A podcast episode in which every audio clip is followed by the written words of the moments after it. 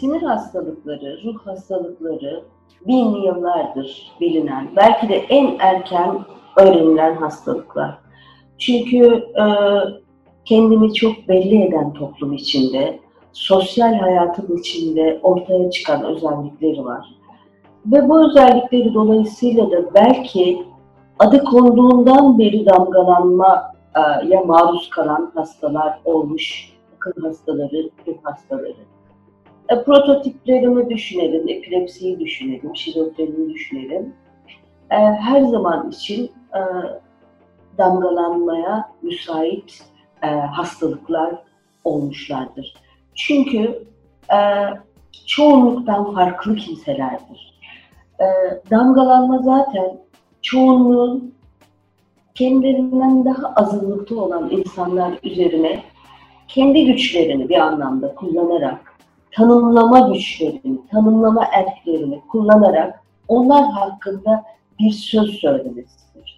Bir ad koymasıdır. Ve bu adla onları kendilerinden ayırıp başkaları olarak e, bir tarafa koymasıdır. Bu neye yol açıyor? Bu iki taraflı, hatta belki de üç taraflı soruna yol açıyor. Biri damgalananın toplumdan uzaklaşmasına, korkmasına daha çok, kendini gittikçe daha farklı hissetmesine. Çünkü damgalanma böyle bir şeye yol açıyor. Yani bir kere bir ad kondu mu size, siz o ada uygun davranmaya devam ediyorsunuz. Suçla ilgili teorilerde de damgalanma böyle. Ee, dediğim gibi bir tarafı e, damgalananın yönünden kendini daha yalnız, daha ayrıksı, e, daha uzak hissetmesine yol açıyor. Bir tarafı e, damgalayanlar yönünden ve onların e, temsil ettiğini düşündükleri geniş çoğunluk yönünden bir tür rahatlamaya yol açıyor sanırım. Yani onlar bizden değil, onlar başkası. Biz biz o sorunlara sahip değiliz. Bunlar onların sorunları gibi bir şey.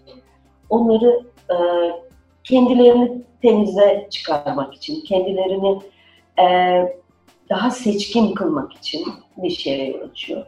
Bir tarafı da doktorlar açısından neye yol açıyor ona bakalım. Üçüncü taraf. Onlar açısından da pek çok tedavi zorluğu, daha doğrusu hastanın hekime ulaşmasında zorluk, tedaviyi kabul etmesinde zorluk, tedavinin başarıya ulaşmasında zorluk gibi e, sonuçları oluyor. Dolayısıyla şöyle düşünüyorum, e, söz çok önemli bir şey. Yani bir şeyi ismiyle çağırmak çok önemli bir şey. Biz sözle düşünürüz.